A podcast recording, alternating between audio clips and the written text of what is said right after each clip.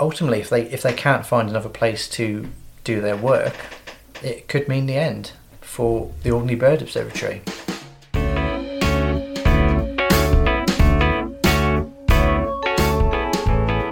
Welcome to the Bailiwick Express podcast. My name is Matthew Leach. I'll be joined each week by a guest for a series of podcasts. Each will shine a light on topics from across the Bailiwick.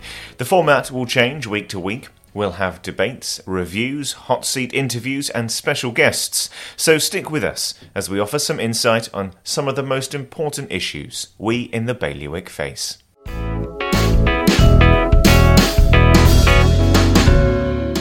The worst form of small island politics. This is how the unfolding drama of Alderney's Bird Observatory and its departure from the nunnery has been described.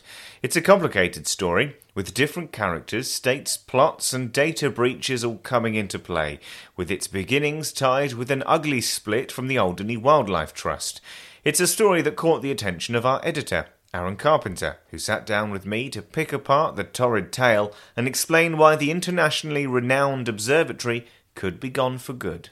Welcome again to the podcast. Another one of these in depth looking into uh, stories that we investigate in the week, which is great fun. I know you enjoy it.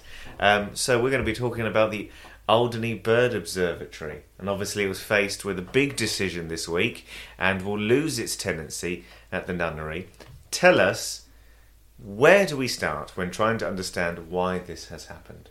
Well, I think the the key date in this was back in 2018 when the Alderney Wildlife Trust, which was the Bird Observatory's parent company, actually split. So there was a lot of mutiny there. There was some disagreement about priorities and objectives for what each organisation wanted to achieve. And that rift has kind of emanated, I think, through the island since. Both sides of this debate are claiming misinformation on the other's part, which tells you something. Um, but I think there is perhaps within the states of Alderney, and some people might not like to hear this, but there is perhaps a proclivity for the Wildlife Trust's aims and goals. And there's a few people with new to the states of Alderney who have connections to the Wildlife Trust. So there's this kind of narrative in the background, which is being obviously pushed by those involved with the Bird Observatory. That actually there's um, perhaps a bit of a plot going on against the Bird Observatory. Now, the reasons for the the cessation of the tenancy agreement, according to Policy and Finance, which is Alderney's equivalent of the Policy and Resources Committee, uh, principally that a tenancy agreement, not a lease, was signed back in 2018 when the Bird Observatory took over the site from the Wildlife Trust. And as part of the refurbishment, you know, the states of Alderney, taxpayers' money was invested, £300,000 of that, in refurbishing it. Part of that tenancy agreement was that the Alderney Bird Observatory should develop a wider conservation centre beyond just birds, and that any profits it made beyond anything that exceeded running costs should go back into the refurbishment of the site. Obviously, it's a very historic site. It's um, a Roman fort dating back to the 14th century. It's one of one of, if not the oldest of its kind across Europe. So they feel, or the States of Alderney feels that that has been neglected, and that uh, essentially that the Bird Observatory has been creaming off the profits or putting it back into their own aims, their own pro- projects. Now, the obviously what the Bird Observatory say is that they have brought huge ecotourism to the island during shoulder months, months that are typically where visitors are typically quite hard to come by. You know, in an island that outside of the peak period probably isn't that nice to travel to, and you know those difficult months, the, the Marches, the the Septembers, um, have brought new people to the island who come to the island. They may stay at the nunnery, but they travel across the island. They go in the shops. They go to eat lunch somewhere different every day. It's the theory at least and that has a kind of economic multiplier effect which benefits the whole island and whole economy. However, there's been a lot of enraged businesses over there, other companies in the accommodation sector who say that actually, why is this one organisation getting a state subsidy? Why is it being allowed a peppercorn rent of £99 per year when actually it's offering something that's commercial? Um, it's bringing people over to Nunnery, allowing them to stay in their 10 rooms there. So is that what the nunnery is used for? Because for people who might not know what the nunnery is Yes. and what the ABO uses it for, is it accommodation?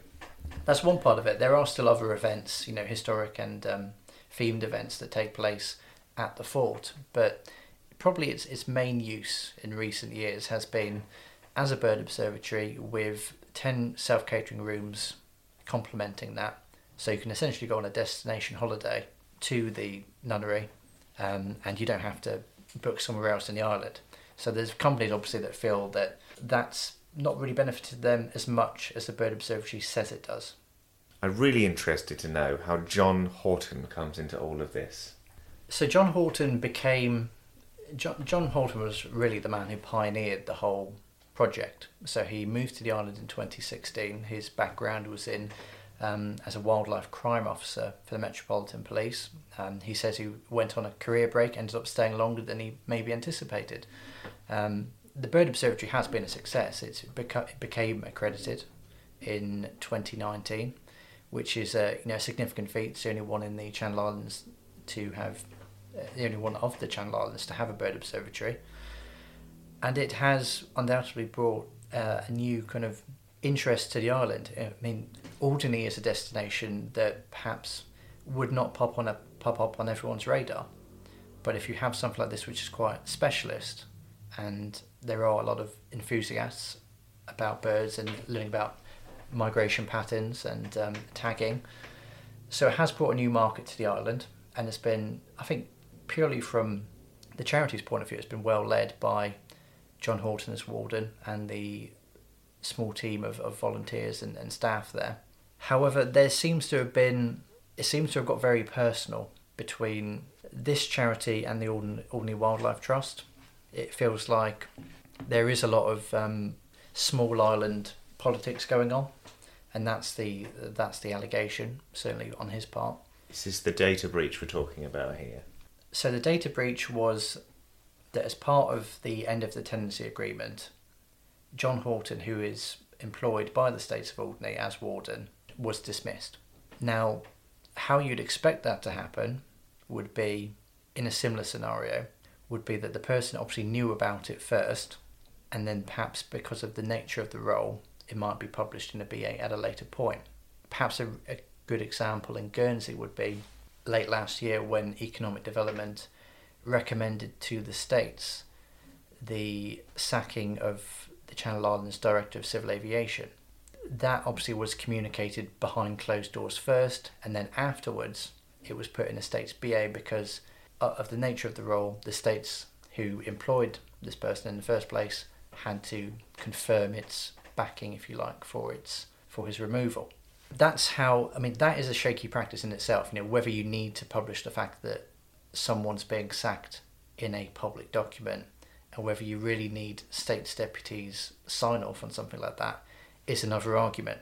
But if you're going to follow that process, that's how to do it correctly. What didn't happen, and this is where it all falls down, is that Mr. Horton was not told. So the information appears in a BA which can be collected at the Island Hall, can be viewed online, and then people who he knows are obviously asking him, as you would, you know, anyone who you saw this information about. You, know, I didn't know you were leaving. I didn't know you'd been sacked. Sorry to hear about your job. Yeah. And so, was he? Why did he lose his job?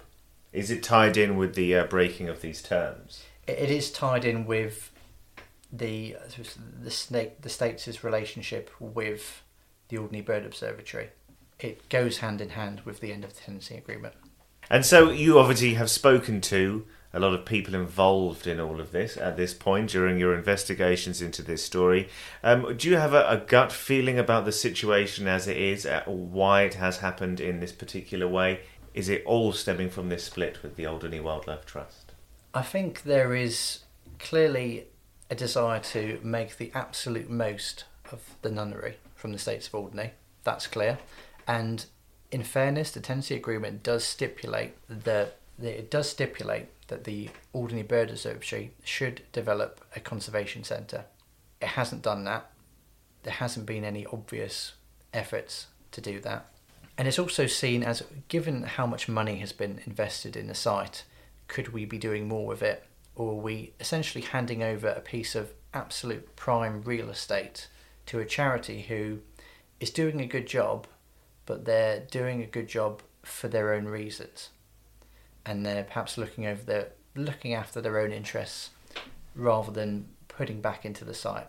And I think that's probably the crux of policy and finance's reasons for proposing the that the tenancy agreement was ended, and it's probably the main reason why states members voted in favour of that by six votes to three just this week.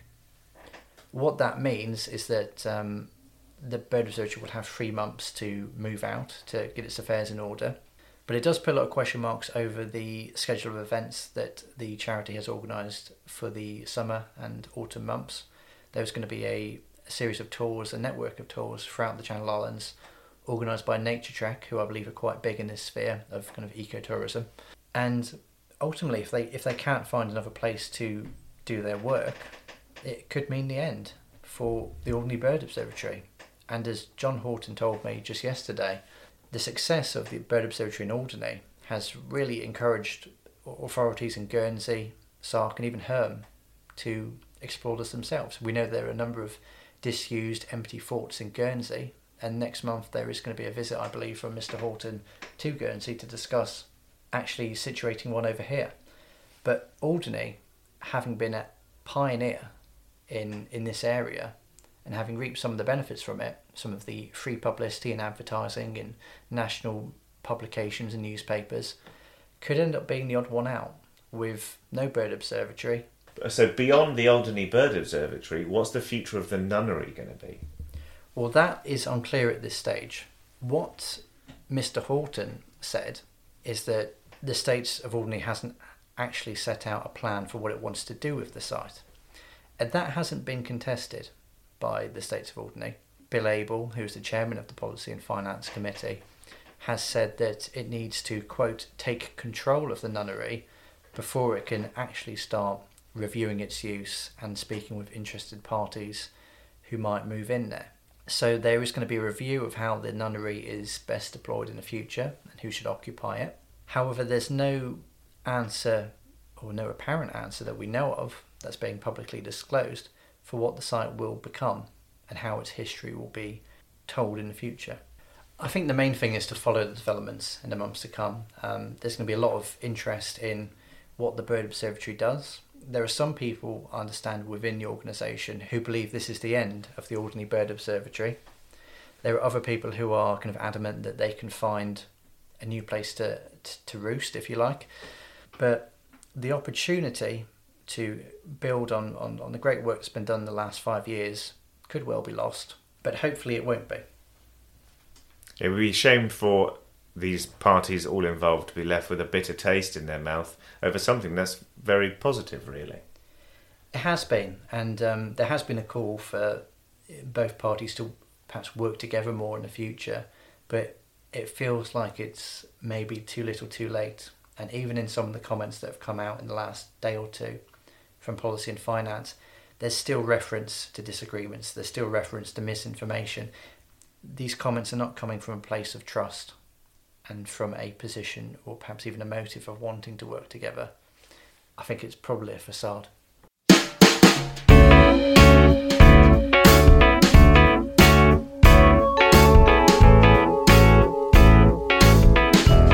Thank you for listening to the Bailiwick Express podcast. The title track was Shift My Weight by Luno. If you enjoyed it, I know it's a pain, but please like and share. It all helps, and remember, you can hit bailiwickexpress.com to stay right up to date with whatever is happening in the Bailiwick. You can find us online, on social, on email, and on internet radio.